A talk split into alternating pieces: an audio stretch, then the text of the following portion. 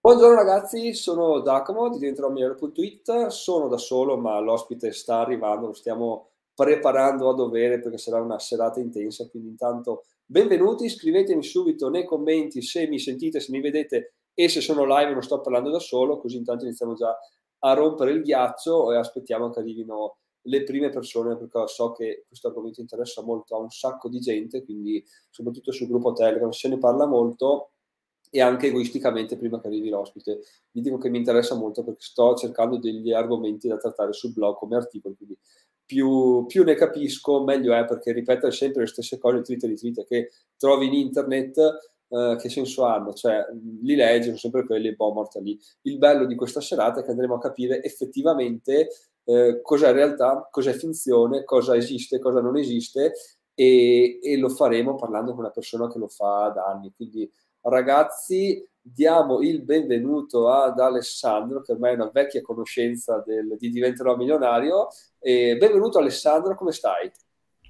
Ciao Giacomo, grazie mille intanto, è assolutamente è un piacere tornare su, sui tuoi schermi e tutto bene, tutto bene. Allora oggi un miliardo di cose, infatti sono arrivato super di corsa, eh, però molto bene, sono contento di essere, di essere, qui con te. Tra l'altro, se mi dai un secondo, la condivido anche con i miei ragazzi, così che eh, sì. potrebbe interessare anche a loro. Arrivo, eh. Intanto facciamo Davide che è presente, Davide è il ragazzo che è venuto a, a, Milano, molto interessato anche lui a entrare nell'ambito immobiliare, quindi sarà, okay, sarà caldo ah. questa sera. Grazie mille. Caldo, e quindi andiamo caldo come ero io con, con l'intervista sui Cash Cow Channel, se, per intenderci, quindi molto, molto interessante. Ok, dai, allora iniziamo intanto. Eh, sì. Breve introduzione di chi è Alessandro, beh, ve la do io perché lui sicuramente la ripete mille volte. Alessandro ha iniziato con il trading, in sostanza a guadagnare, se non ho capito male da questi anni che, che lo ascolto. Dopodiché ha iniziato, cosa ha fatto? Aveva dei capitali, ha iniziato a esplorare altre modalità di investimento. Quindi lui ha le mani in pasta, questo direi molte, molte attività. Se tu gli parli di qualcosa, probabilmente o l'ha fatta o ne ha sentito parlare e ti stupisce con quello che conosci. Quindi non vogliamo sapere eh, generalmente cos'è Alessandro, stasera approfondiamo proprio il cappello di Alessandro, investitore immobiliare, quindi dai, se vuoi darci un background di chi è Alessandro investitore immobiliare e come hai iniziato ad investire in immobili. Sì, allora, grazie per questa presentazione. Io ho iniziato ad investire in immobili, ci stavo pensando prima, eh, ma ti dico con certezza, eh, a fine dicembre 2018 è stata la mia prima operazione immobiliare. Come è iniziata? Allora, prima di eh, questo momento avevo avuto alcune esperienze con l'immobiliare perché eh, l'avevo un po' studiato, avevo fatto dei corsi, eh, con la mia agenzia marketing eh, avevo seguito il marketing di alcune realtà immobiliari e quindi avevo studiato un po' tutta quella che era la teoria. Dicevo, cavolo, però mondo interessante da questo punto di vista. Eh, dall'altra parte, essendo io eh, già in quel momento un investitore eh, che già vivevo di investimenti, eh, ero mh, comprendevo che comunque era un asset che ad un certo punto all'interno del mio portafoglio sarebbe dovuto arrivare, perché comunque ha delle caratteristiche eh, molto interessanti di cui comunque parleremo anche questa sera. Eh, e quindi unendo il fatto che eh, un po' di teoria l'avevo appresa, eh, mi interessava esplorare questo mercato, questo asset, iniziare ad inserire nel mio portafoglio, ad un certo punto ho detto, vabbè, mi devo buttare, perché va bene la teoria, però eh, devo fare un primo passo. Eh, qual è stato il primo passo che ho fatto? Beh, a dicembre 2018 ho partecipato a un'asta giudiziaria, quindi ho acquistato un immobile in asta eh, per, vado a memoria, eh, 22.500 euro era l'offerta minima, eh, immobile in una corte in provincia di Milano eh, di 65 metri quadri, ok? Lo vendevano a partire da 22.500 euro. Allora io ho detto, vabbè, uno, l'immobile è nel mio paese, costa poco, la provo, male che vada ci vado a vivere io, cioè ho fatto un disastro, ho sbagliato ho sbagliato l'analisi, ci vado a vivere, comunque quanto pagherei d'affitto? 600-700 euro al mese, dai, in due anni, tre anni me lo sarei comunque ripagato. E, e con questa mentalità che forse mi è servita un po' per eh, mandarvi alla paura inizialmente, mi sono buttato, ho firmato, ho fatto eh, la proposta per partecipare a quest'asta, per prendere questo immobile e eh, un po' di paura, un po' d'ansia, comunque eh, ero, sapevo un po' di teoria, però la prima operazione comunque è vero che va a investire 22.000 euro, però poi c'è da pagare eh, le imposte di registro per acquistare l'immobile, eh, l'avvocato che mi aveva seguito, un po' di lavori c'erano, quindi comunque tra tutto avrei pagato intorno ai 38.000 euro, 40.000 euro, comunque non era proprio eh, una cifretta per un test. Eh, mi butto, firmo, partecipo all'asta con un po' con questa paura, eh, arriva il giorno dell'asta e eh, vado in questo ufficio di questo avvocato che teneva l'asta e non vedo arrivare nessuno, siamo io l'avvocato. Quindi quando si parte, quando arriva gli altri, fa non c'è nessuno, sei l'unico offerente, l'hai preso tu. E quindi lì eh, ho avuto un attimo un, un momento di eh, ero proprio sdoppiato. Da una parte ero super euforico, ho detto, cavolo, ho preso una casa a 22.000 euro, dall'altra ho detto, però, cioè, è, è, mai possibile che sono da solo? Cioè, eh, eh, o sono l'unico che l'ha vista, oppure... C'è qualcosa di sbagliato. l'hanno vista e ho detto, guarda, è, una, è una cagata, cioè non è un'operazione da fare, eh, c'è qualcosa di strano. E quindi ero un po' spaventato, un po' contento. Poi sono entrato in casa, era un disastro terribile perché era vissuta prima da eh, insomma delle persone che la occupavano, c'era il mangiare fermo da anni, un casino, bruttissima, eh, sgomberato tutto, sistemata, abbiamo trovato una perta, abbiamo un po' un casino. Fatto sta che alla fine ho speso più o meno 30-38 mila euro e l'ho rivenduta mi pare per 55, quindi un'operazioncina, però prima operazione 12.000 euro su 38 di investiti, mi è stato contento. Non è stata rapida, è durata tipo eh, 12 mesi, eh, però ho detto ok, interessante. Poi da lì ci ho preso gusto e in realtà prima che eh, rivendessi questa, eh, che l'ho presa a eh, dicembre 2018, due mesi dopo ne ho presa un'altra in un altro paese, poi ne ho preso un'altra, poi ne ho preso un'altra, adesso non ho proprio i dati sotto mano, credo di aver fatto dal, da inizio 2019 ad oggi, di fatti, uh, eh, 13-14 operazioni con varie modalità. Eh. Poi sono partito con le aste, ho fatto tanto aste eh, e poi ho iniziato a spaziare anche eh, con altri strumenti eh, perché ad un certo punto ho avuto tipo 15 aste di fila che non ho preso niente, ho detto devo guardarmi attorno. Però più Diversifico sull'immobiliare. ok. Eh, ok, grazie mille. Già un sacco di spunti interessanti, devo dire che quello che mi ha colpito per ora, per quanto io ti seguo, seguo investiro, mi interessi dell'immobiliare, eh, è che uno, i costi non sono mai quello che ti dico, cioè eh, l'asta a partire da 22,5, boh, sai che devi spenderci sopra il 40, 30-40% in più, quindi già i numeri non sono mai quelli eh, che ti appaiono su schermo, perché magari tu fai vedere un'operazione e dici guarda l'asta da 22, poi l'ho rivenduta a 50, a 50 sì grazie, ma quanto ci hai speso di, di imposte, di notai, semplicemente cose che uno non sa e, e che gli altri non ti dicono perché, perché fa brutto, non ti abbassa il guadagno, quindi però la realtà è questa. L'altra cosa, appunto, le aste, che sono sicuramente interessanti come modo, dopo andiamo ad approfondirle. La terza cosa che mi ha colpito è il, il farsi, farsi seguire da professionisti per uh, farsi consigliare, c'è un avvocato che, uh, con, con, il quale ho collaborato per portare avanti questa operazione, quindi veramente uh, mai partire da soli e sapere che comunque le spese saranno più elevate, conto gli imprevisti, cose che comunque andremo ad approfondire tutte stasera ragazzi, quindi state collegati fino alla fine perché sarà carne sul fuoco e se avete commenti ovviamente quest'ora è quella che potete usare per farli perché non siate timidi, Alessandro qua, è veramente disponibilissimo, quindi non fate, i, non fate quelli che sprecano occasioni. Ecco. Allora, io direi che possiamo fare una, magari una carrellata dei vari tipi di investimenti immobiliari, dico io quelli che ho trovato, quelli che conosco e poi magari Alessandro ne aggiunge qualcuno e voi da casa potete decidere con quale iniziare a parlare. Quindi facciamo questa cosa anche molto interattiva. Numero uno, il procacciatore di affari, quindi vado, vedo un affare interessante, non ho capitali, non ho voglia di sbattermi, dico Alessandro, guarda che c'è questa cosa qua, poi chiaramente è molto più approfondito il, il tutto, però in generale di base, guarda Ale, c'è questa cosa qua, ti interessa? Sì, no, sì, mi interessa, la compro, e a me dà un cippino per avergli presentato questo affare qua, di modo che taglia il tempo che gli serve per fare tutte le ricerche, gli arriva già tutti i dati, lui investe perché ha capitali, quindi dà, dà un compenso a questa persona qua. Poi c'è vabbè, il saldo e stralcio, le aste, il flipping, che penso sia il flipping che compra, compra ristruttura, rivendi, siano le stesse cose, e questi sono quelli principali che io ho messo, anche gli affitti brevi direi, potremmo mettere, so che c'era Davide interessato agli affitti brevi, Comunque, dai, se, eh, ne hai qualcuno da aggiungere, Alessandro, a memoria, oppure dici che questi sono i principali che, che esistono?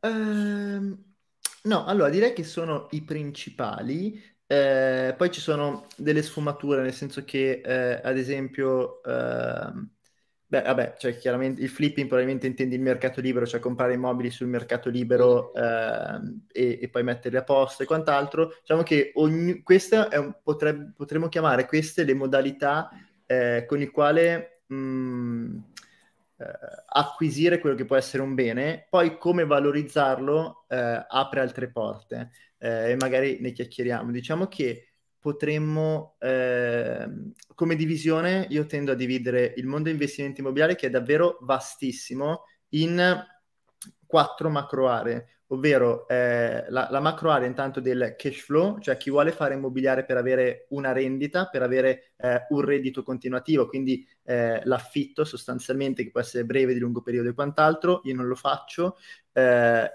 e anche lì la, abbiamo un'ulteriore divisione. Eh, chi vuole cash flow e ha soldi, chi vuole cash flow e non ha soldi, ci sono delle strategie, oppure chi vuole fare la compravendita, quindi il capital gain e ha capitali o non ha capitali.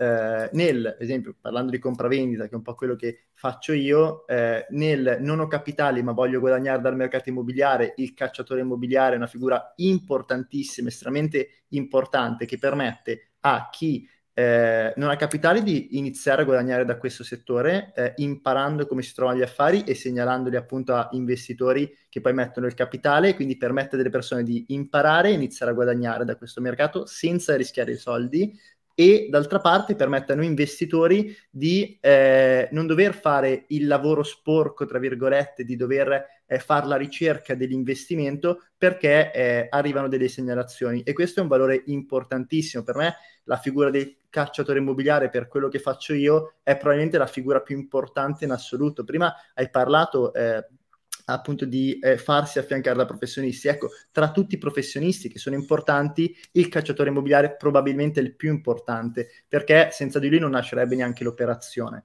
Poi, eh, fatto, eh, fatta questa figura che si può fare senza soldi, eh, con capitali sicuramente ci sono tanti modi per trovare degli affari, che può essere appunto le aste che hai citato, il saldo e stralcio che hai citato, eh, comprare immobili a mercato libero eh, e poi c- ci sono magari degli strumenti più avanzati come potrebbe essere quello di acquistare il credito immobiliare e fare un ibrido tra un'operazione finanziaria e un'operazione immobiliare, mi è capitato solo una volta di farlo, eh, e è un altro strumento interessante. Poi fatto ho trovato un immobile a sconto, devo capire quale strategia utilizzare per valorizzarlo e farlo crescere di valore per rimetterlo sul mercato. Ok, ok, grazie mille per questa panoramica precisa. Allora, direi che potremmo iniziare senza suggerimenti dal, proprio dalla prima cosa, dal primo attore della filiera, quindi dal cacciatore immobiliare. Eh, intanto una domanda secca, tu l'hai mai fatto oppure sei partito subito allo step successivo? No, l'ho fatto eh, successivamente. Eh, sono partito con quelle operazioni che ti ho detto, poi ne ho fatto un'altra, poi ne ho fatto un'altra, eh, poi ad un certo punto mi sono trovato nella condizione in cui eh, mi stavano arrivando delle operazioni, avevo trovato delle operazioni ma i miei soldi erano finiti perché erano investiti in 3, 4, 5 operazioni e quindi non ne avevo più. Eh, perciò eh, avevo due opzioni in quel momento, o trovare investitori, ma non mi interessava in quel momento, oppure ormai l'affare avevo capito che era interessante, ci avevo lavorato, l'avevo studiato, eh, invece che lasciarlo perdere, segnalarlo a un altro investitore. E così ho fatto. Mi è capitato in tre occasioni di eh, prendere, forse anche quattro, eh, analizzare un affare, capire che era interessante e cederlo a un altro investitore. In alcuni casi ceduto così fine a se stesso, in altri mi è capitato anche di seguirlo poi in tutta l'operazione o in buona parte. Però sì, sì, mi è capitato e continuo a farlo. Qualche giorno fa mi è arrivato sulla scrivania eh, un cantiere, ora non mi ricordo, di sette ville, eh, quell'operazione io la prendo, la impacchetto, l'analizzo e se interessante la andrò a cedere, assolutamente. È, è interessantissima come opportunità. Ok, difatti quello che dici tu è interessante perché uno pensa, almeno come lo vedo io all'inizio, passo, vedo una casa qua vicino, oh pronto, c'è una casa qua, c'è cartello vende, sì, mi par bene la zona, uh, vedi tu cosa fare, insomma, se vuoi comprarla, comprala, poi ricordati di me, in realtà non è così, cioè da, da investitore immobiliare, cos'è che ti aspetti che un cacciatore immobiliare ti dia? Cioè tutto uno studio fatto bene, no? una sì. telefonata con secondo me credo che vada bene così, cioè ci deve essere un, un business plan quasi, no? Cioè di ristrutturazione, di compravendita, ristrutturazione, eccetera, eccetera.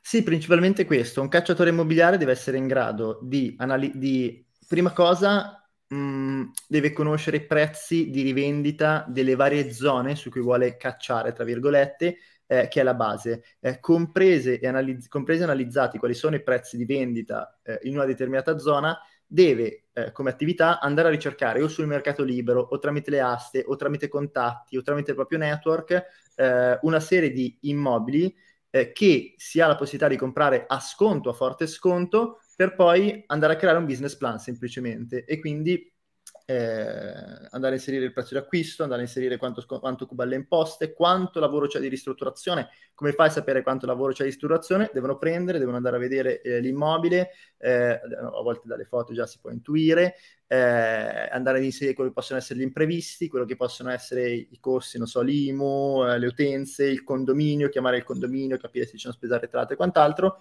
E quello che a me da investitore succede è che adesso ne ho tipo 8-9 da analizzare, eh, settimanalmente io ho tre persone che eh, in vari settori, in varie aree fanno questa attività, mi mandano quello che sono i business plan eh, già scremati di tutte queste prime informazioni. E questo che cosa mi permette a me? Mi permette di eh, ogni settimana guardare 8-10 operazioni eh, e basta, guardo solo quelle che sono già scremate, quindi io so che mi arrivano sulla scrivania 8-10 operazioni, ma chi me le ha mandate magari ne ha guardate 80, ne ha guardate 100 e quindi io vado a scremare sul già scremato e magari quell'otto dico ok, queste due sono interessanti, andiamo a vederle, di queste due una è buona, se no sarebbe impossibile, cioè, eh, io non faccio questo a tempo pieno, io ci dedico mezza giornata alla settimana perché ho creato un team, procedure automatizzato, se no per me sarebbe assolutamente impossibile.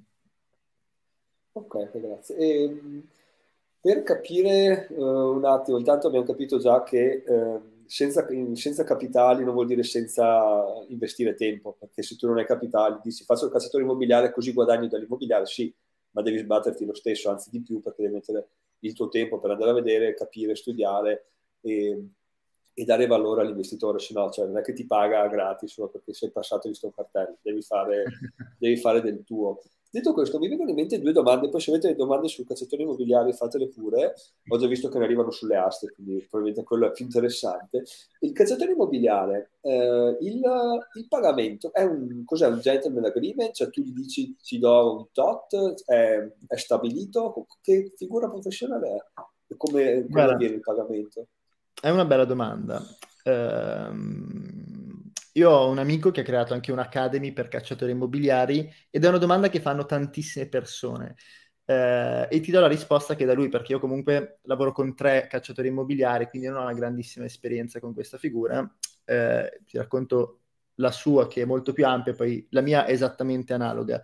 Eh, lui mi racconta questa storia che centinaia di volte gli hanno chiesto ehm, come fai effettivamente a ehm, assicurarti che poi l'investitore immobiliare no, non ti freghi eh, l'operazione e effettivamente non ti paga. Puoi far firmare un contratto, puoi far firmare tante cose. Lui racconta addirittura che appena iniziato ha fatto creare un contratto da un avvocato, ma che in sette anni poi non l'ha mai utilizzato. Perché parte da questo presupposto. Il calciatore immobiliare, se è capace, è davvero la figura più importante per l'investitore. Se tu mi porti una buona operazione che a me mi fa guadagnare 100.000 euro, io non ho problemi a darti 10.000 euro, 8.000 euro, 7.000 euro, 12.000 euro ma sono contentissimo di darteli perché so che la prossima volta me ne porti un'altra, la prossima volta me ne porti un'altra.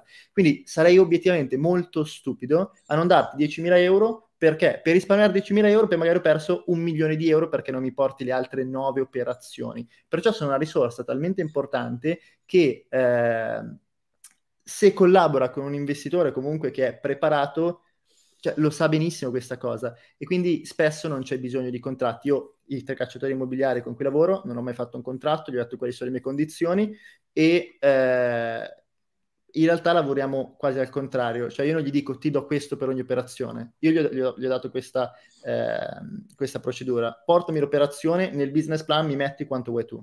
A me va bene, se l'operazione sta in piedi ti prendi 10.000 euro, sono contento. Eh, se l'operazione non sta in piedi, mi metterai 7, 6, ti dico, magari si guarda, si vende un po' più basso, devo darti 4, va bene?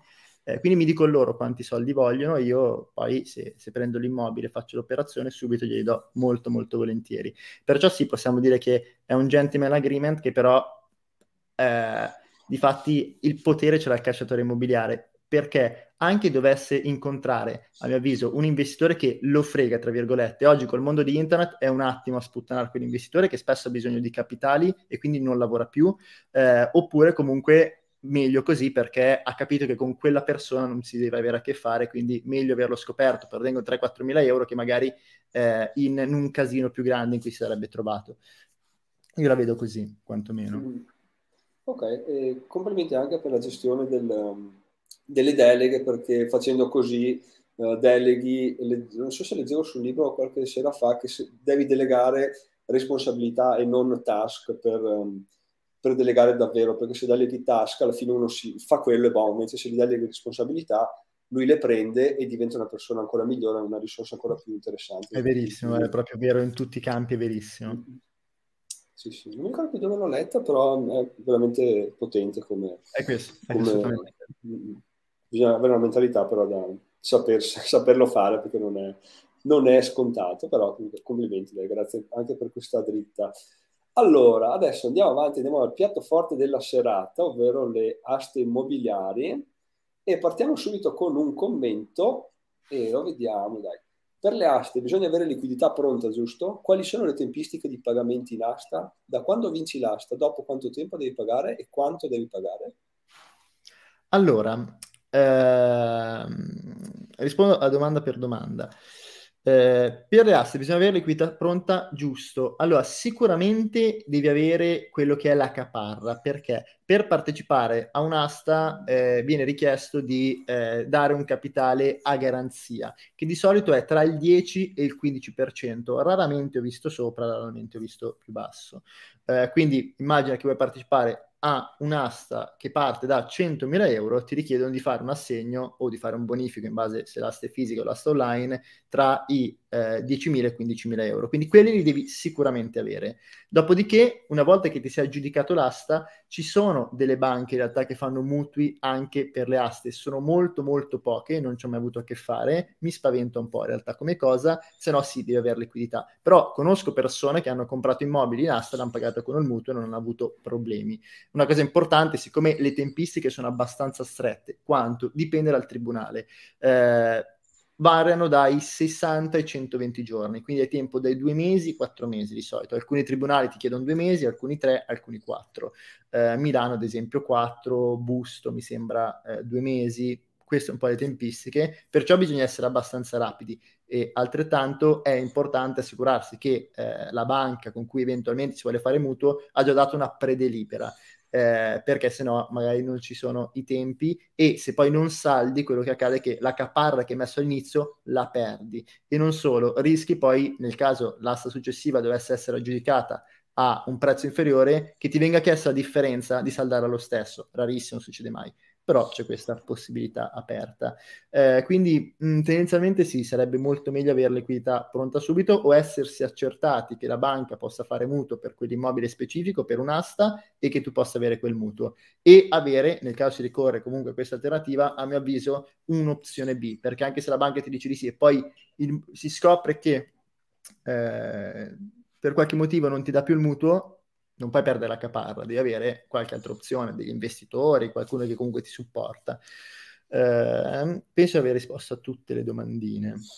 Sì, sì. Le, quanto devi pagare in più l'abbiamo già visto prima, comunque sono le, la, il prezzo dell'immobile e il bollo e l'avvocato eh, allora, per l'aggiudicazione devi pagare, vabbè, la caparra l'hai già data, poi devi pagare il saldo prezzo, che è la differenza tra la caparra e quanto ti sia aggiudicato, poi ci sono le imposte di acquisto che eh, paghi anche quando compri un immobile che non è in che variano a seconda se, paghi, se compri come prima casa, seconda casa, come, come persona fisica, come persona giuridica.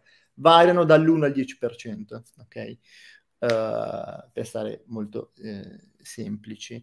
Uh, basta, questi sono i costi poi, se, se l'inquilino non aveva pagato eh, il condominio, a chi acquista l'immobile in asta, spetta l'obbligo di pagare l'anno per le spese condominiali ordinarie e straordinarie dell'anno precedente e dell'anno in corso. Questo è importante e bisogna verificarlo prima, perché a volte capita, soprattutto in questi periodi, che eh, dici ok, i numeri tornano, ma non hai magari chiamato il condominio per accertarti di quali sono i costi. E magari questi hanno fatto il 110 l'anno scorso, ci sono 10.000 euro di spese straordinarie. Eh, dobbiamo saperlo, questo è importantissimo.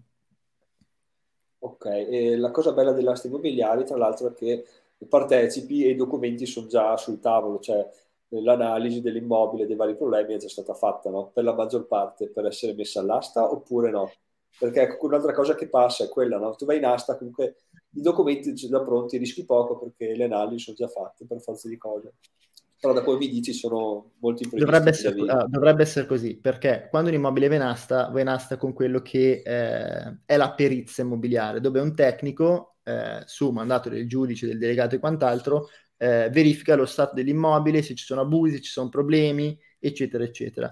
Eh, tuttavia, anche per il fatto che, uno, non hanno responsabilità eh, giuridica i tecnici, numero due, a volte seguono magari centinaia di immobili, spesse volte sono un po' superficiali, ovvero non ci sono indicate tutte le problematiche, una buona parte sì, cioè molte sono fatte bene, le vedi, dici ok, bellissima questa perizia, mi ha detto tutto, altre sono fatte molto male, quindi comunque bisogna lo stesso andare a fare il sopralluogo, spesso magari con un tecnico, se, se si è all'inizio, eh, che ci possa guidare a comprendere, eh, guarda, su, questa, que, su, questo muro c'è una perdita. Quello magari non è scritto in perizia, ma noi dobbiamo saperlo perché sappiamo che lì ci saranno dei costi probabilmente da sostenere.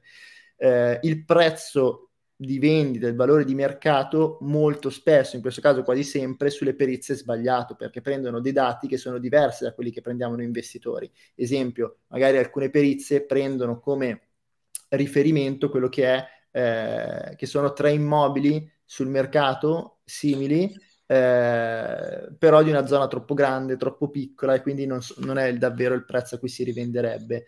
Perciò dà, la perizia ti dà un'idea di massima di quello che puoi aspettarti, ma poi bisogna andare ad esplorare un po'. Però diciamo dai, un 60-70% di, di informazioni te le dà, ma non bastano. Fanno una buona parte, ti danno di, un'idea. Quindi nel caso fosse un appartamento in un condominio da andare quantomeno a sentire l'amministratore o a parlare anche con i vicini è una cosa fattibile che si può fare o sì, sì, se l'aspettano o... dici vicini? sì Beh, io conosco investitori che magari un giro, una chiacchierata con i vicini, insomma, se la fanno per dire, oh, ma questo palazzo com'è? Cioè, ci sono casini, c'è tanta gente che non paga le spese condominiali, cioè, se uno riesce a entrare in simpatia ad avere questa notizia in più, sicuramente è interessante. Uh, io non credo di averlo mai fatto, forse un paio di volte. Uh, sì, forse un paio di volte, uh, dove ero molto scettico perché magari sai, sul campanello leggevi dei cognomi un po' particolari e allora mi interessava comprendere se questo era un problema per i condomini italiane, ad esempio, eh, invece magari ti dicono no, tutto tranquillo, si sta benissimo, oh, bene, bene, invece si senti quello che dice guarda, è un disastro, un casino, per questo, perché poi quando c'è qualcosa che va bene dico sì, va bene, quando c'è qualcosa che va male iniziano no, a lamentarsi, ti rendono che va a sfogo e quindi ti raccontano tutti i problemi. Ecco, quello può essere interessante, mi è capitato in poche occasioni di farlo, però è da valutare, cioè, ci, ci sta, non è sbagliato. Ok, un'altra cosa che, che, si è detta allo scorso summit, mi ricordo, è stato che può essere anche che ci si trovino dentro degli inquilini che non vogliono andare. Quindi tu sì. hai comprato l'immobile, hai pagato tutto e poi devi ancora pagare per uh, invogliare gli inquilini ad andarsene, quindi devi mettere veramente in conto un sacco di, di problematiche, perché se aspetti le vie legali è ovvio che alla fine se ne andranno o magari non andranno via mai, cioè, agendo per via legale. Cioè, tu hai comprato l'immobile, gli inquilini non vogliono andare, ehm, che si fa?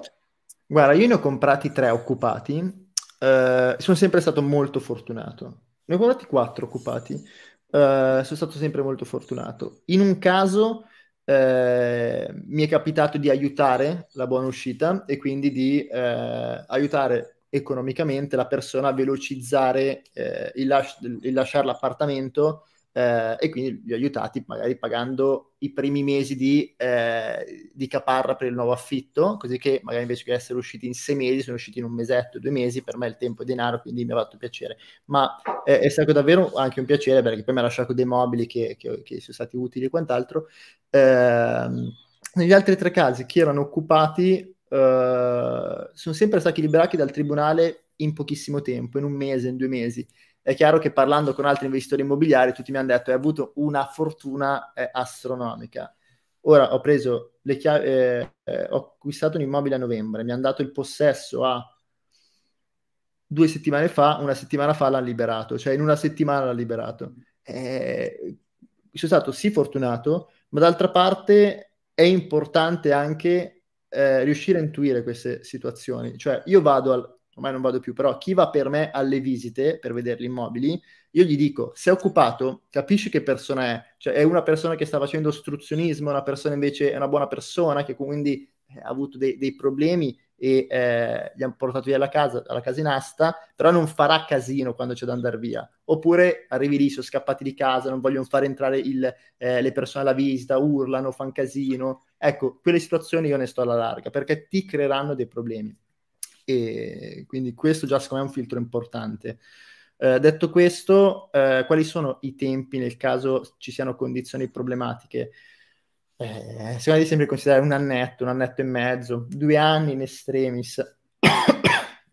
Perché da quando eh, si entra in possesso dell'immobile, cioè avviene quello che è stato il passaggio, quindi eh, il tribunale trasferisce il bene immobiliare dalla persona che ha avuto il pignoramento a te che l'hai acquistato, da quel momento in poi inizia il processo di liberazione, tendenzialmente inizia lì con le nuove eh, regole normative che ci sono e quindi eh, può capitare che eh, ci siano eh, più volte in cui il eh, custode delegato alla vendita eh, deve andare lì per invogliarle ad uscire, a volte anche i carabinieri in situazioni problematiche e tra una volta e l'altra, soprattutto se lavori magari in tribunali affollati, possono passare mesi, tanti mesi. Un problema grosso c'è stato sotto il Covid, dove per un anno e mezzo il tribunale ha proprio bloccato gli sfratti.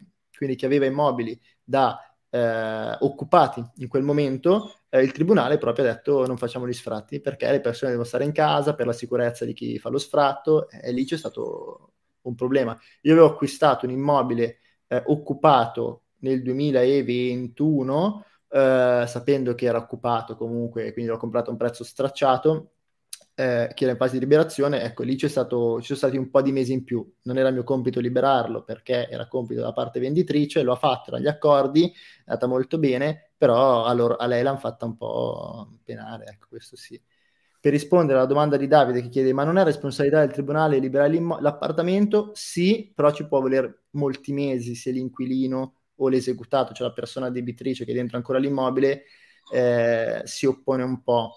Eh, e comunque due possibilità. Io l'ultimo immobile che ho acquistato, che era occupato, eh, il delegato alla vendita mi ha chiesto vuoi che ce ne occupiamo noi o te ne occupi tu? No, occupatevene voi. E hanno fatto un ottimo lavoro. Quindi mh, tendenzialmente le persone sono ragionevoli, eh, soprattutto se siamo in grado di, di, capirle un po' durante la visita, ma nonostante ciò, eh, io comunque una cosa che consiglio sempre è se si comprano immobili occupati all'interno del business plan, io tra i 3 e i 5 mila euro li considero sempre come costi di estremis perché speriamo che compro l'immobile so, con dentro Giacomo e non vuole uscire, io vado lì una volta con le buone, due volte con le buone, la terza volta dico Giacomo qual è il problema economico? Vuoi che ti do una mano io con l'affitto? Dai, ti do 2000 euro, lo cerchiamo insieme? Probabilmente Giacomo dice vabbè, grazie, li prende e va. Non va bene, dai, arriviamo a 4, però fuori. Sì, sì, certo, certo. E Davide rincara dicendo conosco gente che ha comprato all'asta casa integra, poi dopo l'aggiudicazione chi si era dentro si è portato via gli infissi e i sanitari. Può capitare. Quindi ce n'è di tutto e di più, diciamo. Va considerato, va inserito nel business plan, bisogna cercare di prevedere tutti gli imprevisti. A me è capitato di comprare un immobile che era libero, eh, nonostante questo, prima di darmi le chiavi hanno fatto entrare l'ex proprietario perché doveva prendere dei mobili, mi ha distrutto il palquet portando via un mobile. Imprevisti. Ok, però sì, diciamo sì, alla lunga si azzerano, man mano che le operazioni tendono sempre a, se li metti in conto, un po' ne hai, un po' non ne hai, quindi in linea di massima vai a pari, però continuando a operare chiaramente. Ne vanno considerati, vanno considerati. Eh, bisogna stare molto larghi con i costi nel business plan e molto stretti con i prezzi di rivendita. facendo così tendenzialmente cadi sempre, sempre, sempre, sempre in piedi. Poi l'esperienza chiaramente, man mano che vai avanti conosci eventuali imprevisti e cose da guardare, quindi eh, diventano previsti e quindi riesci anche ad affrontarli meglio. Sì, Quello è lo scopo finale, anche poi tutto prevedere non si può, insomma, insomma questo sarebbe lo scopo, lo scopo finale. E una, un'altra cosa delle aste che, che mi, mi, interessa molto, perché tu mi hai detto che la tua prima operazione l'hai fatta in tribunale. Intanto, eh, interessante perché ogni tribunale quindi ha le sue tempistiche, cioè se tu devi andare allora, ad operare... Eh, gli immobili in asta sono venduti dal tribunale di riferimento della zona. Eh, cioè il giudice eh, ordina eh, l'esecuzione, il pignoramento e poi dà mandato a degli avvocati o dei commercialisti o dei notai o una serie di persone di eh, far la gara di vendita. Quindi io sono andato in quel caso nell'ufficio di un avvocato che aveva il mandato per vendere quel bene, che era stato pignorato dal giudice. Eh, dopodiché il tribunale che ha fatto il pignoramento deve pre- e il giudice deve prendersi carico di quello che viene chiamato il decreto di trasferimento per firmare il passaggio dal vecchio proprietario a me. E lì i tempi varia- variano. Eh, in tribunali piccoli può volerci un mese, a volte su Milano ci metti 5-6 mesi.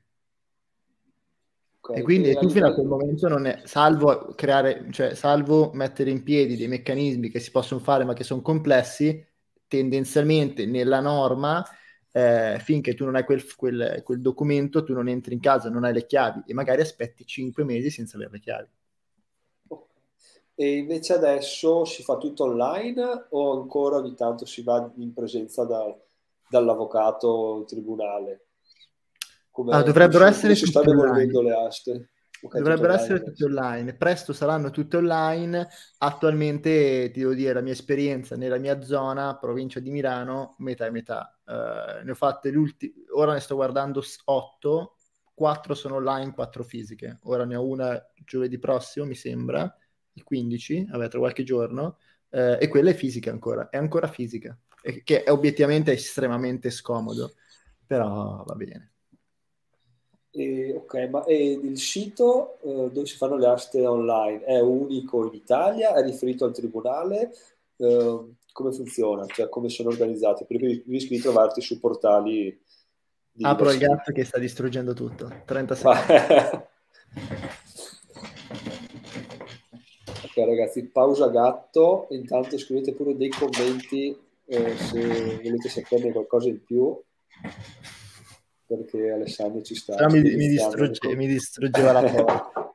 e e allora, ci sono due siti principalmente che si utilizzano per le aste, che è beh, quello proprio del tribunale o comunque eh, il sito si, su cui si appoggia astalegale.net che fa la, pubblica, la, pubblicazione, poi utilizza il portale del tribunale, comunque un portale per fare le aste, se no si utilizza Falco Aste, che è eh, un altro portale che si utilizza per le aste telematiche. Sono principalmente questi due, due, forse tre ce ne sono. Però quando vuoi partecipare a un'asta, che la trovi in pubblicità su vari portali, su tanti portali, eh, andando a guardare quello che è l'avviso di vendita, quindi come si mm-hmm. compila l'offerta e come si partecipa a quell'asta, c'è scritto quale portale utilizzano e come compilare l'offerta di partecipazione. Mi sembra che me ne sono capitati due o tre di portali, però è non è complicatissimo in realtà il, la partecipazione, cioè sono scritti piuttosto bene alcuni eh, passaggi di come fare. Ok. Ok, grazie mille. Allora, adesso torniamo un attimo al cacciatore immobiliare perché Davide aveva chiesto una domanda interessante. Come si incontrano i cacciatori e gli investitori? Allora, alla, alla, confraternita può essere un'ottima opzione. Sì, infatti stavo pensando, al, mm, allora, entrambi li puoi trovare in ambienti, eh, intanto dove, dove, trovi persone interessanti, appassionate al mondo del business e degli investimenti, quindi eh, eventi fisici, io sì, puoi trovarli anche online, in community e quant'altro, però io consiglio di eh, andare a quanti più eventi fisici possibili, quindi eh, eventi di networking tra imprenditori, eventi di networking tra investitori, eventi di networking tra imprenditori immobiliari e investitori immobiliari. Ce ne sono diversi in Italia. Eh, vai lì, ti presenti, ti fai conoscere, crei la relazione e poi da cosa nasce cosa. Sia per gli investitori, se ti fai, eh, se, se, se eh, trasmetti fiducia, fai vedere che sei capace, che anche nel trovare dei collaboratori, dei partner. No? Poi a volte l'investitore diventa cacciatore, il cacciatore diventa investitore. Eh, questa è una modalità. Un'altra modalità, ad esempio, ehm, che, che, ho optato, che ho fatto io, che è stata molto interessante, eh, mi è capitato di qualche mese fa, ottobre, novembre, creare un piccolo corso. Io ho un profilo Instagram dove parlo di investimenti e un po' di persone mi seguono e eh, ho fatto questo esperimento. Ho, ho, detto, ho scritto sul, sul mio profilo, eh, sto tro- cercando nuove persone per aiutarmi nel trovare buone operazioni immobiliari. A qualcuno interessa e ho organizzato un corso di tre giorni, forse tre sere, dove io da zero ho spiegato tutto il processo che faccio dalla ricerca della, del, dell'immobile in asta, come si ricerca, come si legge la perizia, come si, come si valuta quanto vale, eh, come uh, si crea un business plan, tutto quello che faccio per trovare l'operazione che facevo prima, in questo modo 15 persone hanno guardato effettivamente, eh, partecipato a queste serate e hanno iniziato a fare questa attività, poi come sempre il 95% delle persone si perde, ho due persone però da lì che ogni settimana mi mandano operazioni. E ora uno me ne ha mandate 7-8 negli ultimi giorni e tre sono buone, quindi supponiamo che partecipo a tutte e tre, una la prendo, questa persona questo mese magari si prende 2000 euro perché è una piccola operazione. Ok, ottimo, ottimo, grazie mille. E dai, procediamo con una delle, delle attività più sconosciute, probabilmente, molto sentite, ma poco conosciute nel, nel, dettaglio, che è lo, lo, il saldo stralcio. Adesso, se vuoi andare a definirlo tu, che non voglio essere impreciso nel, anzi, ti dico quello che ho capito io da ignorante. In sostanza, tu um, vai a acquistare il, il, credito che una persona nei confronti del proprietario dell'immobile per diventare proprietario dell'immobile e offri al proprietario, stesso proprietario dell'immobile, chi ha l'immobile ha un debito verso una persona, ok? Ok, Alessandro ha l'immobile, ha un debito verso Giacomo. Io che sono un terzo, sono Stefano, vado da Giacomo e dico guarda Giacomo, tu hai un credito verso Alessandro, te lo compro io, così divento proprietario dell'immobile di Alessandro. Allora, è abbastanza corretto, tuttavia non compri il credito perché quella è un'altra operazione, potresti anche far così, ma è più tecnica, eh, ma gli dici, eh, ora non mi ricordo il nome che hai usato, però... Eh, cioè, tu sei dentro la casa, io ho il credito nei tuoi confronti. Ok, benissimo. Io, so, io sono il debitore e tu il creditore. Tu devi... Benissimo. Arriva un terzo e ti dice, Giacomo, quello lì ti deve dare 70.000 euro. L'immobile in venasta a 50.000. Tu potresti prendere 50.000 invece che 70. E se viene aggiudicato a 50, tu ne prendi 50 tra un anno e mezzo. Ma non è che vuoi subito 60 e annulliamo il debito, togliamo il pignoramento e eh, la casa me la prendo io. Quindi Alessandro non c'ha più il debito, io mi prendo la casa per, per, il lavoro che ho fatto, per aver salvato Alessandro dal debito, e tu però lo cancelli quel debito e annulli all'asta. Che ne dici? Cioè funziona così sostanzialmente. Non so se sono stato abbastanza chiaro, se lo spiego in altre parole. Assolutamente chiaro. No, stavo pensando alle cifre perché eh, nella mia idea per le tempistiche tu potresti anche azzardare ad offrirti meno di quanto va l'asta, perché se poi l'asta va deserta, il prezzo inizia a scendere. Quindi... Dipende dalle zone, dipende anche dalle eh. zone, perché eh, su Milano lo sanno quasi tutti che non va deserta, eh, però magari una casa in montagna, in un paese dove vanno sempre deserti, dico, ah, è la prima asta, poi non, non ci partecipa nessuno, poi c'è la seconda, la terza, la quarta, cioè quando li vuoi questi soldi? Vuoi 20.000 fra sei anni, te ne do subito 30 e siamo a posto, che ne dici? Eh, non lo so, vabbè, aspettiamo che va deserta ti chiamo appena andata deserta e dico Giacomo è andata deserta, altre tre volte andrò deserta, li prendi questi soldi o no? E magari li prendi, capito? Ok, ok, chiaro, chiaro. E, beh, prima di andare avanti un attimo sul saldo stralcio, Davide ci chiede operi solo su Milano o altre zone d'Italia? Allora, io tendo a fare solo Milano e provincia di Milano, in realtà quasi tutta provincia di Milano. Su Milano ne ho fatta una, sui Navigli, eh, tutte le altre le ho fatte in provincia. Eh, e poi ho fatto un'operazione su Torino e ne ho segnalata e ne ho seguita una su Firenze. Uh, però dai, devo dire che su 13, 14 ne ho fatti 12, 13 su Milano, quindi cerco di farle qua. Se devo spostarmi, mi è capitato di spostarmi. Qua lì su Torino era un saldo e stralcio che mi è stato segnalato da un investitore che abbiamo fatto a metà, i numeri mi tornavano e ho detto, vabbè, facciamola. Eh, però se mi devo spostare voglio un rendimento molto più alto di quello che posso trovare su Milano. Cioè lo sbattimento deve, pagare, eh, deve essere pagato con un rendimento molto superiore. Se a Milano voglio un 25%, fuori magari deve essere un 35%. Ok, ok, chiaro, chiaro. E, ehm, a livello di saldo e stralcio, quindi abbiamo capito cos'è e anche qua il fatto di, di trovarlo, ehm, come fai a trovarlo? C'è qualcuno che ti dice se è un cassetto immobiliare oppure sai tu oppure vai dalle aste e sulle aste sono tutti i nomi di Tizio e Caio, quindi tu vai da Tizio e Caio e... Eh, guarda, ancora di... trovare il saldo e stralcio è davvero difficile perché non è banale, cioè non è che sono pubblicizzati i saldi e stralcio rispetto co- come invece accade con le aste o il mercato libero. Quindi come può avvenire un'operazione di saldo e stralcio? Cioè io come posso provare a, a crearla l'operazione di saldo e stralcio? O eh, mi guardo le aste che ci sono e dico ok, bellissima quest'asta, però probabilmente verrà giudicata a un prezzo alto. Quindi io cosa devo, prov- devo, devo fare? Devo provare a se ci sono le condizioni, cioè se i debiti non sono così alti, a prendere l'immobile prima dell'asta. E quindi cosa faccio? Vado dalla persona che è dentro l'immobile, che ha il pignoramento, mi faccio dare la delega a trattare con quello che sono i creditori e da lì posso generare quello che può essere l'operazione di saldo e stralcio. In altri casi invece eh, può arrivare segnalata. Io ho fatto due operazioni di saldo e stralcio e in entrambi i casi è, mi, arriva, mi è arrivata l'operazione perché l'agente immobiliare ha detto ho questo immobile che è, è sotto, è, è pignorato, eh, mi serve un investitore, eh, lo vuoi fare tu? E io l'ho fatta. Perché eh, gli, gli, agenti immobiliari sono un grande alleato in questo, perché chi ha l'immobile pignorato spesso che cosa fa? O va dall'avvocato e dice ho questo problema, o va, da lì, o va dall'agente immobiliare e dice ho questo problema, la posso vendere lo stesso la casa? E quindi farsi amici questi due soggetti eh, possono, può essere molto interessante. A me sono arrivate in questo modo.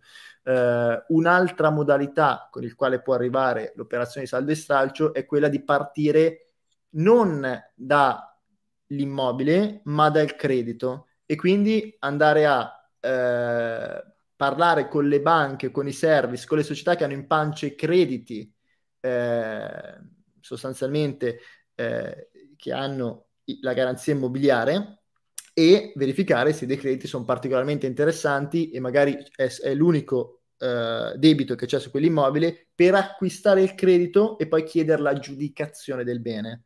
Però quello poi è un po' più avanzato, ma insomma ci, ci, ci sono società che fanno solo questo. E hanno dei rendimenti di media superiori. Quando riesci a fare queste operazioni, Oppure... È una bella domanda, ma più, più, la mia esperienza diretta molto simili. Uh, però è la certezza, ecco, la differenza è che io in asta, io partecipo mo, giovedì prossimo quando sarà in asta, eh, eh, rischio seriamente, molto probabilmente, di eh, buttarla la mezza giornata. Quando prendo l'immobile prima, magari lo pago lo stesso prezzo, però lo prendo, è sicuro. Cioè la differenza è molto lì spesso. Ok, grazie mille. Allora, adesso abbiamo visto queste attività che sono tutte molto interessanti, torniamo un po' sul, sul pianeta Terra, ovvero sulle cose che siamo soliti sentire più di frequente, ovvero il classico flipping, quindi compra da mercato, ristruttura e rivendi, cioè immobiliare.it, casa.it, bla bla bla, perché probabilmente un investitore immobiliare alle prime armi che non ha idea di come funzioni dice, beh, cioè, dove vado a comprare una casa? Me la compro sul mercato, no? Lo prendo, ristrutturo e rivendo, metto in affitto. Quindi volevo chiederti, da investitore immobiliare navigato, eh, comprare sul mercato ha senso oppure eh, lo sconsigli per, per l'investitore al primo anno di guardare il mercato ma di indirizzarsi verso altre opportunità o comunque il mercato può offrire ancora qualcosa di buono? Uh, allora, guarda, ehm, ha sicuramente senso, eh, ma mm, cioè, ha sicuramente senso, va fatto con un approccio diverso. Cioè, è difficile, quasi impossibile che tu vai su immobiliare.it, il prezzo di rivendita media di quell'immobile è 200.000, tu lo trovi a 100.000. Non succede, sarebbe un gap che, sia, che si eh, autoassorbirebbe.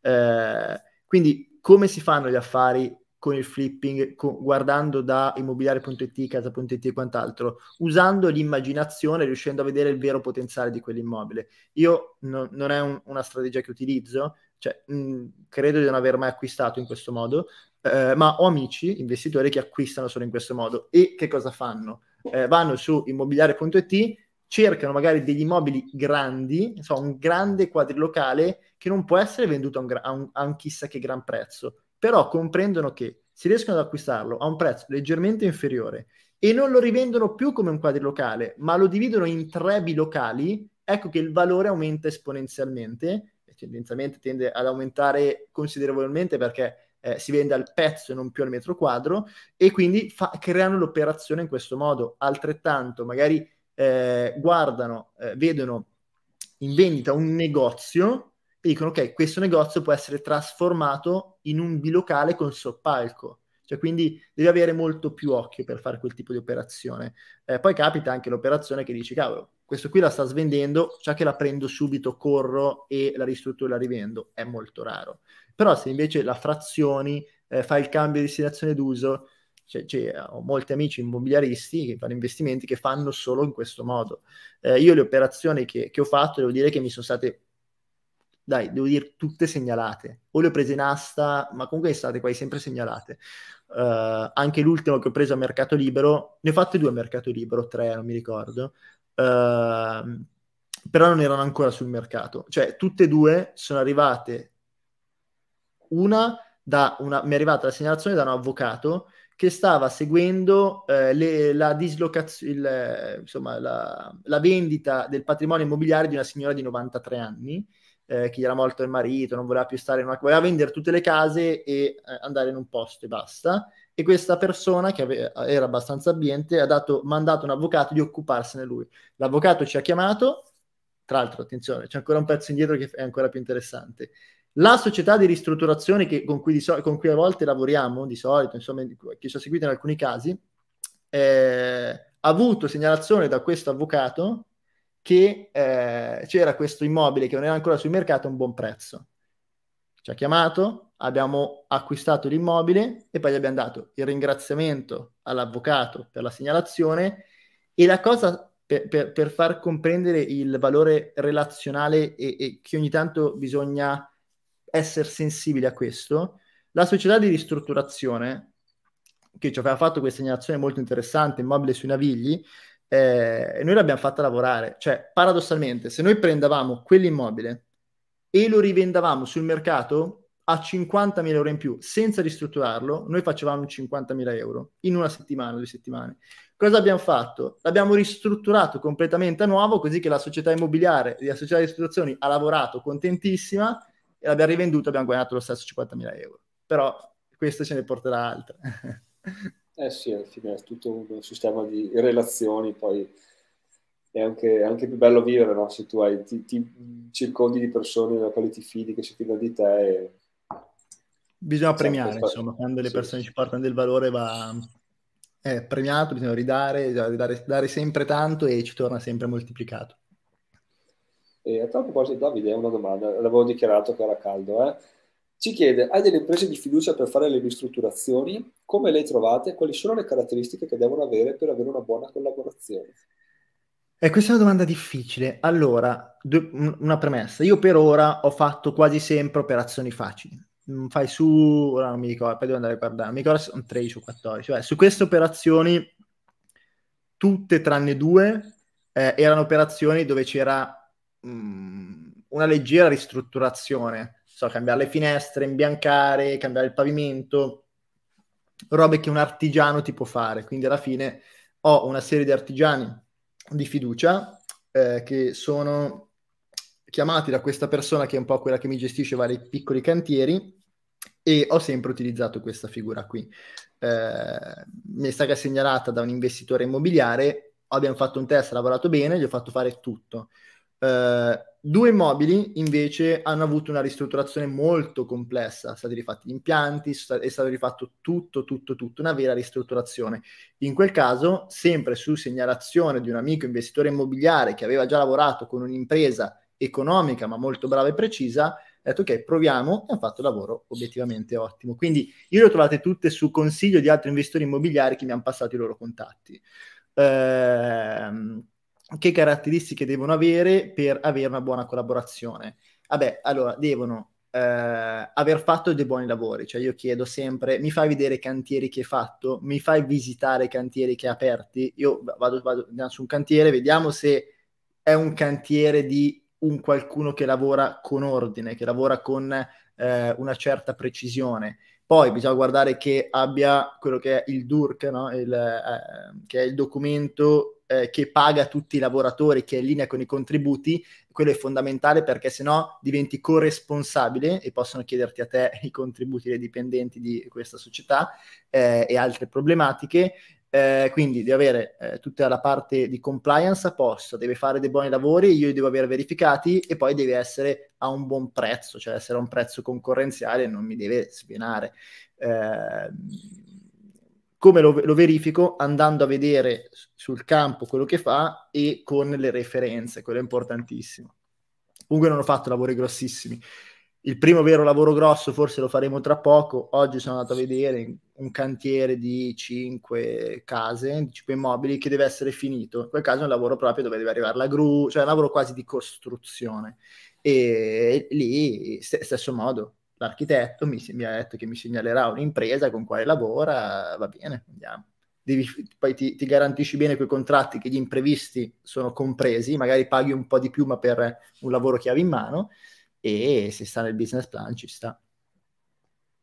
Ok, molto molto esaustivo, però uh, mi sorge una domanda perché t- tutto bene, ti sento parlare di qua, effettivamente devo stare attento a questo, al documento che paghi tutti i dipendenti, se no posso essere responsabile io, eccetera, eccetera. Ma mi, mi viene la domanda base è, cioè se io inizio a investire, come faccio a sapere tutte queste cose qui? Cioè, tu eh, hai studiato qualcosa o tu l'hai preso con l'esperienza? Perché se devo investire 50, 100 mila euro, mi secca eh, lasciare, tralasciare qualcosa, quindi dico vorrei partire già studiato, no? come si dice, quindi eh, il DURC, quella cosa, quell'altra, eccetera. Cioè c'è un... Uh, no, non per vendere corsi, non so qua per questo, ma c'è un qualcosa che consigli, un uh, libri, studio, qualsiasi cosa che consigli per uno che dice ok, l'ho fatto, uh, ci sto dentro e, e, posso iniziare effettivamente abbastanza tranquillo o di completo non c'è nulla?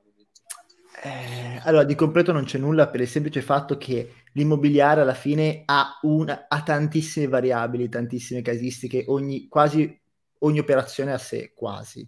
Tuttavia si può partire con molte accortezze, cioè si possono prevenire tante cose. Ti dico quello che ho fatto io. Io, eh, quando prima di iniziare a fare eh, investimenti immobiliari, ho eh, cercato magari diverse persone che su YouTube parlano di immobiliare. Io mi sono guardato 50-100 ore di video e iniziavo a prendere appunti man mano imparavo delle cose. Ho fatto poi un corso introduttivo dal vivo di due giorni eh, che non, non, spiegava niente di, di, della parte eh, pratica, però dava un'idea d'insieme. Ho detto ok, interessante questo con quello che ho imparato eh, su questo corso con YouTube. Poi eh, ho avuto eh, la, la, fortuna anche con la mia società di marketing di avere vari clienti nel settore immobiliare, quindi eh, ho dovuto studiare anche per una parte lavorativa questo settore, tutto dal punto di vista teorico e un po' la teoria a un certo punto l'ho appresa, la teoria base, non quella degli imprevisti.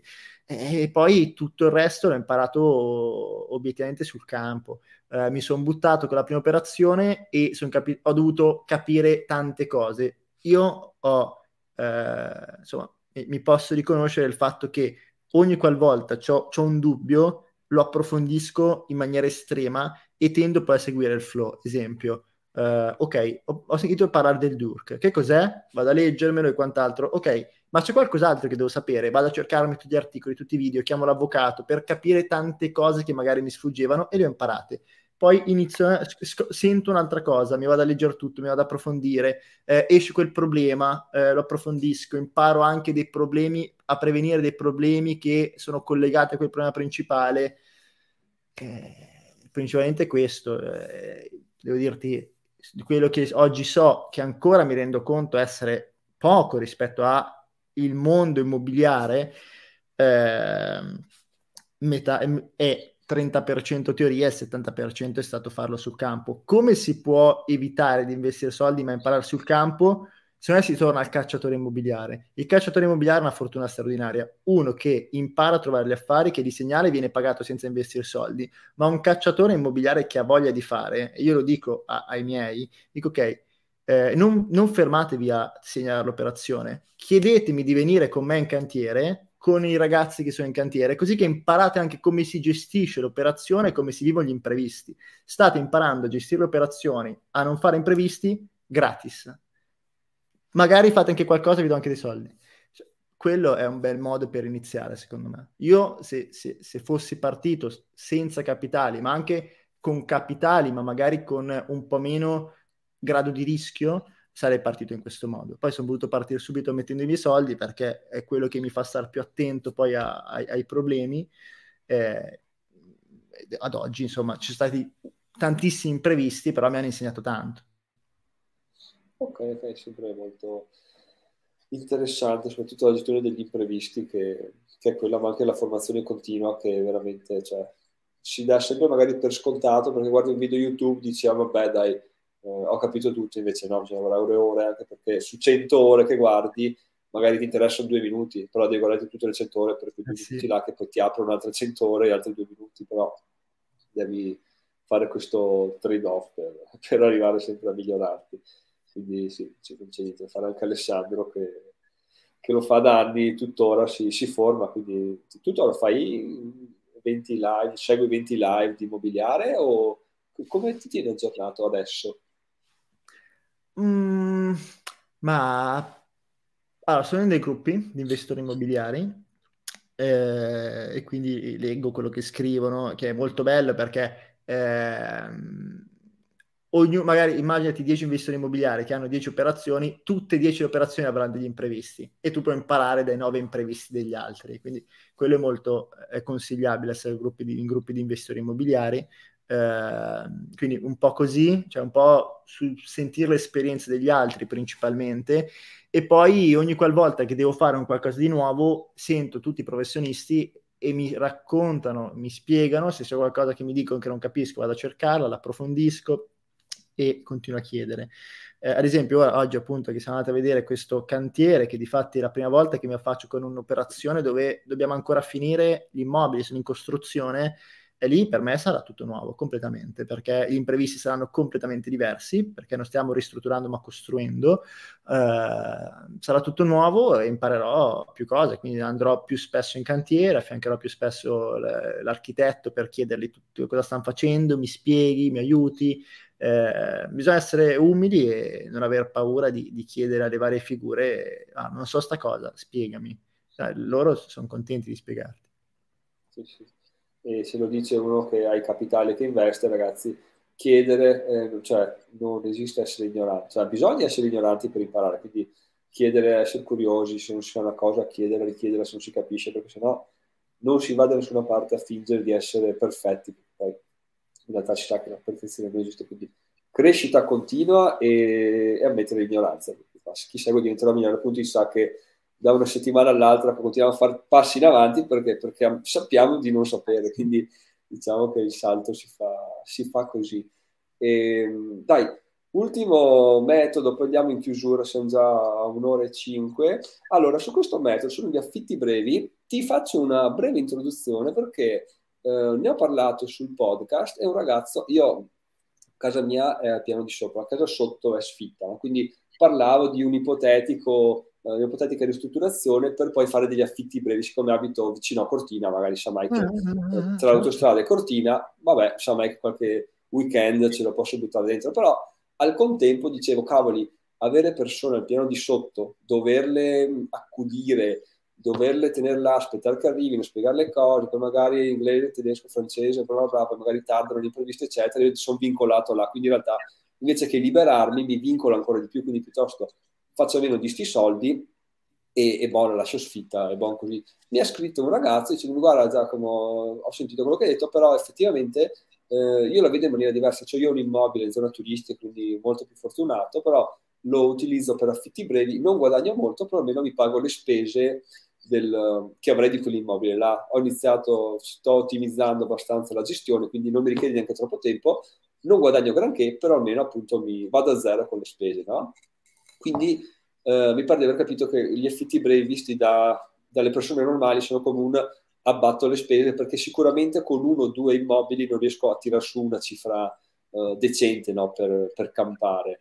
Tu da investitore valuti gli affitti brevi? Se sì, con, con quanti immobili secondo te bisogna arrivare ad operare per fare una, una, rendita sensata oppure la mia domanda non ha senso? Perché anche Ma immobili personali, cioè immobili che possiedi? No, no, no, andando... Ma non lo so. Ah, perché tu dici affittare, subaffittare poi alle altre persone? No, no, cioè, cioè, cioè, immobili che tu hai acquistato, quanti te ne servono per, per viverci? Sì, sì, sì, anche. Ma allora, se dipende molto dalla zona. Eh, qualche... L'anno scorso stavo guardando, stavo facendo un'operazione su Milano in zona, uh, una bella zona che è Porta Romana per chi della zona, eh, zona top di Milano interessante. Lì stavamo prendendo un, uh, un seminterrato, però molto alto, sembrava quasi un piano terra, dove eh, lo avremmo suddiviso in tre monolocali un monolocale comprato a sconto in quel modo a me mi sarebbe costato 110.000 euro ristrutturato a nuovo l'avrei affittato a 2.500-3.000 euro al mese. Dici ci vivi? Vai, togli le spese, togli il resto ti rimangono attaccati 800.000 euro. Se compri molto bene in zone top fai begli affari eh, ma non ci avrei vissuto chiaramente con 800.000 euro netti, eh, però so che sono anche basso, ho messo dei costi folli, fai con 1.500 euro netti. Eh, dico, con un paio, con un due così magari sì, magari ci avrei vissuto. Eh, quindi dipende molto da come compri e in che zona compri, secondo me. Poi io non, attualmente non sono ancora interessato alla rendita. Uh, la mia idea è arrivare a una certa cifra di patrimonio che ho fissato di raggiungere nel 2026-2027 e poi prendo tutto il mio patrimonio e lo metto a rendita. Eh, oggi, fino a quel momento tutto quello che faccio è volto a far crescere il patrimonio, quindi faccio tutta speculazione, faccio tutta compravendita eh, perché con la rendita magari vai a fare un 10, un 12 se sei bravo per cento all'anno, che tanta roba eh, per amor di Dio, eh, con la speculazione fa un 30, un 25, quindi vado molto più veloce. Non riesco a raggiungere il mio obiettivo se non faccio eh, tutto il reinvestimento. Eh, poi a un certo punto lo prenderò in considerazione. Io 2026-2027 dico ok, basta, eh, ora so, su X capitale il 70% lo metto a rendita, il 30% continuo a fare investimento. Lì lo prenderò assolutamente in considerazione qua, 3, 4, 5 immobili così eh, che ti danno quella rendita in belle zone ci sta, perché poi se ti sei stufato ma l'hai comprato bene, lo rivendi a pari, non ci perdi, va bene. Giusto, ok, perché questo appunto è una delle attività di cash flow, perché chiaramente gli affitti sono cash flow che tu dicevi al momento non essere nei tuoi, nei tuoi piani, diciamo, quindi ci sta, ok, quindi al momento non, non, frequenti. E io mi sono segnato, quindi per quanto mi riguarda abbiamo finito le tipologie di investimento, c'è Davide che ha fatto, un, mentre tra un po' ci saranno le Olimpiadi Cortina, vivo sopra una miniera d'oro. Eh, ma è, sì, è vero, eh, quello lì sarà un periodo molto, molto, molto interessante. Ma, ma già adesso, come hai detto te, non, sono abbastanza convinto che lo affitteresti senza particolari problemi. Guarda, io ho ah, vissuto... Il traffico che c'è, non ho dubbi che sì, io, io ho vissuto, ho, ho delle, dei contatti che affittano in delle zone assurde che non sono così interessanti e loro due settimane al mese riempiono lo stesso, quindi ognuno ha un, un, motivo per andare da qualche parte alla fine oggi. Sì, sì, sì, è vero. È vero. E, ok, allora, effetti brevi abbiamo trattati. Io ho, ho detto un paio di cose che mi sono buttato giù, poi non so se sono domande troppo lunghe perché appunto non vorrei chiederti troppo tempo, però prima hai citato questa cosa, cash flow senza soldi. E io ho detto, aspetta che me lo segno perché magari andiamo ad approfondire un attimo perché può interessare ai, ai visualizzatori, agli ascoltatori.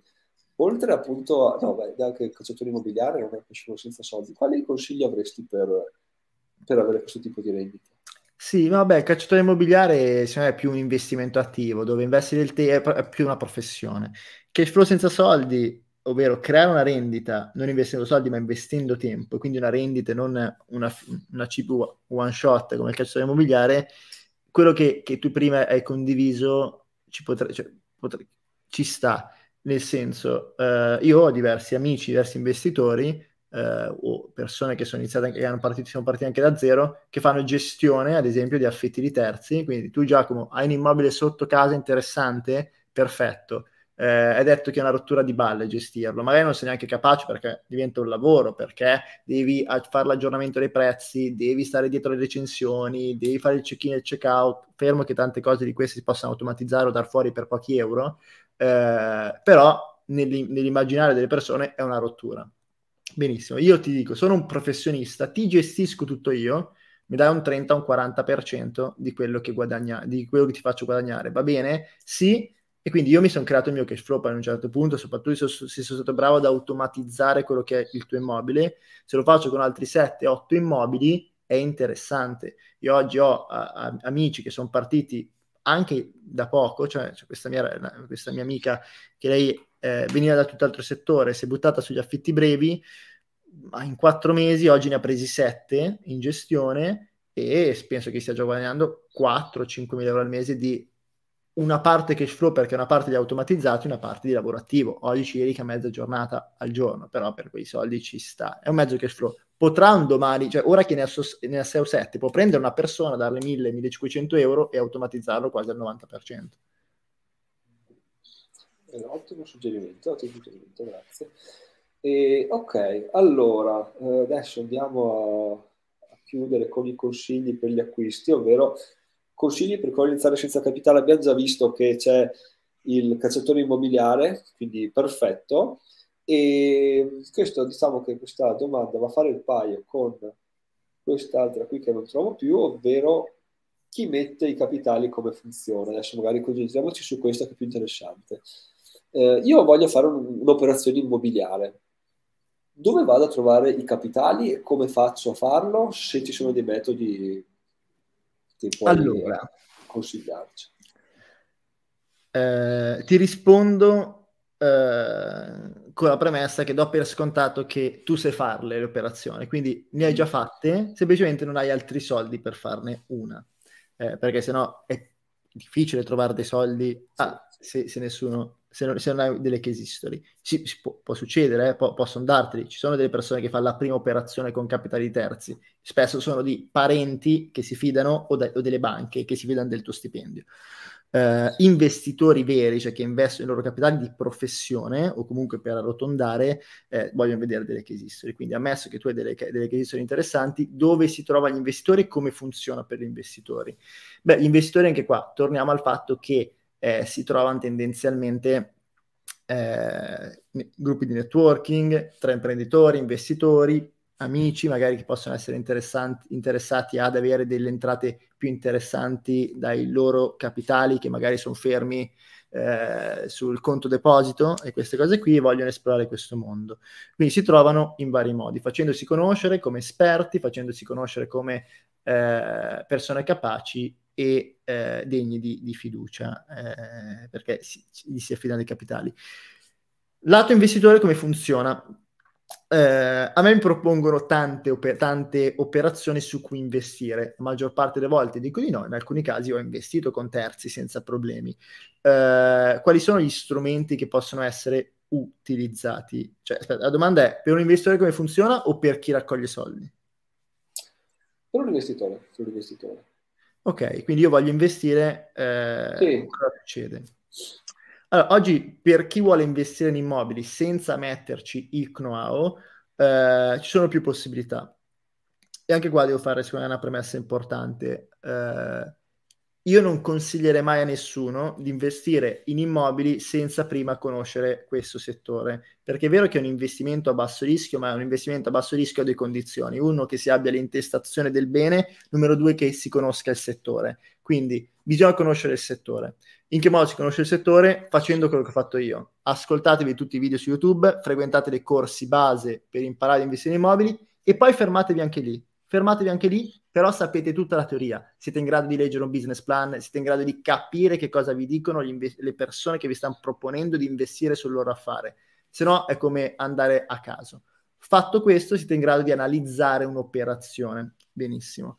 Ehm, dove si possono trovare? O si trovano appunto eh, degli investitori immobiliari che lo fanno di professione e che quindi hanno delle società dedicate dove eh, accolgono degli investitori per delle operazioni spot. Esempio, eh, ci sono diverse società che ricercano investitori, società esperte di investimenti immobiliari che ricercano investitori eh, anche in quota su alcune operazioni e quindi propongo, ad esempio, Giacomo, ce li hai 20.000 euro per fare un'operazione immobiliare, 50.000? Ecco, un'operazione da solo probabilmente non puoi farla. S- però se vuoi investire in questo mercato, senza dover avere la rottura, tra virgolette, di seguirti tutto, dai a me questi capitali, facciamo ad esempio un accordo tramite un contratto che si chiama contratto di associazione in partecipazione, ad esempio, dove tu partecipi diventando socio della mia società, ma solo per quel singolo affare, eh, fino alla conclusione, mi dai capitali, io società porto a termine quello che è l'operazione e dopodiché, in base agli accordi, dividiamo quello che possono essere profitti. Ci sono diverse società che fanno questo, uh, il crowdfunding pure può essere un metodo oggi alternativo a questa possibilità, no? che è nato negli ultimi anni. Difatti, cosa fanno eh, le società che si propongono in crowdfunding? Fanno questo in più c'è un intermediario di mezzo che dovrebbe aver già fatto una due diligence, quindi un'analisi sulla bontà dell'operazione prima degli investitori che si prende di fatto una fetta, 3-4% di quello che eh, raccoglie l'investitore eh, e quindi il rendimento di solito è inferiore ma dovresti avere una garanzia più alta perché c'è già una preanalisi. Nel concreto è vero, poco e niente, eh, però dovrebbe essere così. Quindi crowdfunding, ehm, società terze che ricercano investitori con associazione in partecipazione, eh, socie- investitori che creano società veicolo per fare delle operazioni. Ti faccio un esempio sul cantiere. Ora, noi non lo faremo perché userò i miei soldi, quelli di investire e basta, copriamo l'operazione, ci bastano. Eh, però immaginiamo che non avessimo, capi- non avessimo dei capitali liberi. Eh, io cosa potrei fare su questa operazione che è grande? Coprirà 600-700 mila euro? No, sì, dai, una roba del genere eh, dico ok, creo una società solo per questo scopo, quindi una società veicolo per, appri- per eh, comprare questi immobili, fare l'operazione e poi chiudere la società.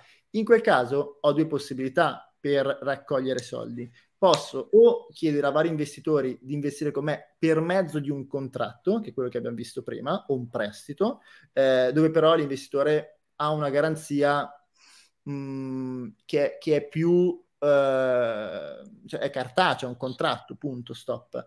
Eh, oppure posso dire, Giacomo, diventa proprio socio di questa società che ha come unico obiettivo e in pancia questo immobile. Hai una garanzia più importante perché hai dei diritti direttamente sul bene eh, e diventi mio socio, facciamo questa operazione e poi quando, quando, abbiamo venduto tutti gli immobili chiudiamo la società e ognuno si prende i dividendi. Quindi possiamo investire col crowdfunding, possiamo investire tramite questi contratti con società a piccole quote, possiamo diventare soci di società di scopo di investimenti immobiliari uh, e principalmente mi vengono in mente questi, oppure se vogliamo poi passare alla parte finanzi- immobiliare finanziaria ci sono vabbè, i rate no? dove si può investire che è un'altra modalità interessante.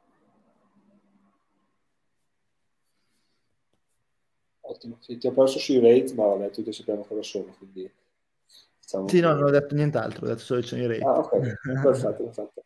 Ottimo, dai, ti ringrazio. Allora, ultimissima domanda. Io ti faccio una domanda, poi do anche una risposta, vediamo se tu concordi, ma penso che, meno male, siamo sulla stessa lunghezza d'onda, anche perché è quello che abbiamo detto finora.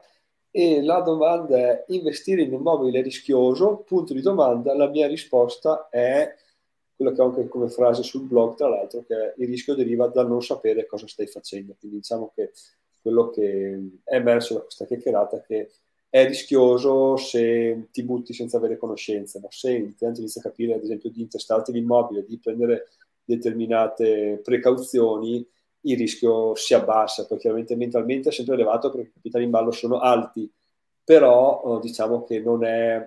Poi non lo so, lascio dire a te, ma può non essere così elevato come altri investimenti, ecco, diciamo, come, come Beh, sono... la butto là. sono completamente d'accordo. Ti dico, eh, oggi il 50% del mio patrimonio è investito in immobili di compravendita perché comunque, nonostante ci sono dei rischi, si possono, eh, di, posso, possiamo, ci sono molti strumenti per diminuirli esponenzialmente, assicurazioni, creare società veicolo per ogni operazione, eccetera, eccetera.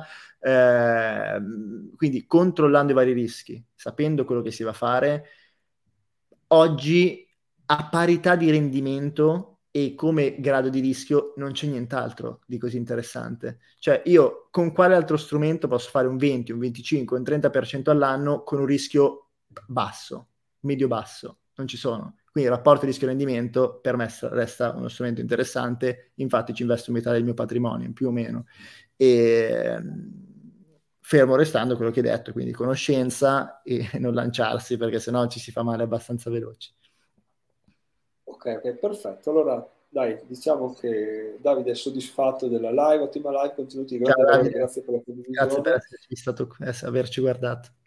Quindi dai, grazie mille Alessandro di tutto, diciamo dove possiamo trovarti, possiamo, sappiamo che è su Investiro, su YouTube, sul sito, eccetera, e vi lascio in descrizione anche il link del suo profilo Instagram perché ce ne sono, hai già quelli che ti clonano il profilo. Se è pieno, ogni giorno mi nasco vi metto in descrizione quello reale e seguite quello. Niente. E se vuoi aggiungere qualcosa, Ale, prima di... No, no, no, niente. Mm, mi ha fatto piacere fare questa chiacchierata con voi. Ok, grazie mille Alessandro, grazie mille a tutti e ci sentiamo alla prossima live che sarà fra due giovedì ragazzi. Buona serata e, e buon, buon pomeriggio per chi ascolta il podcast. Ciao ciao!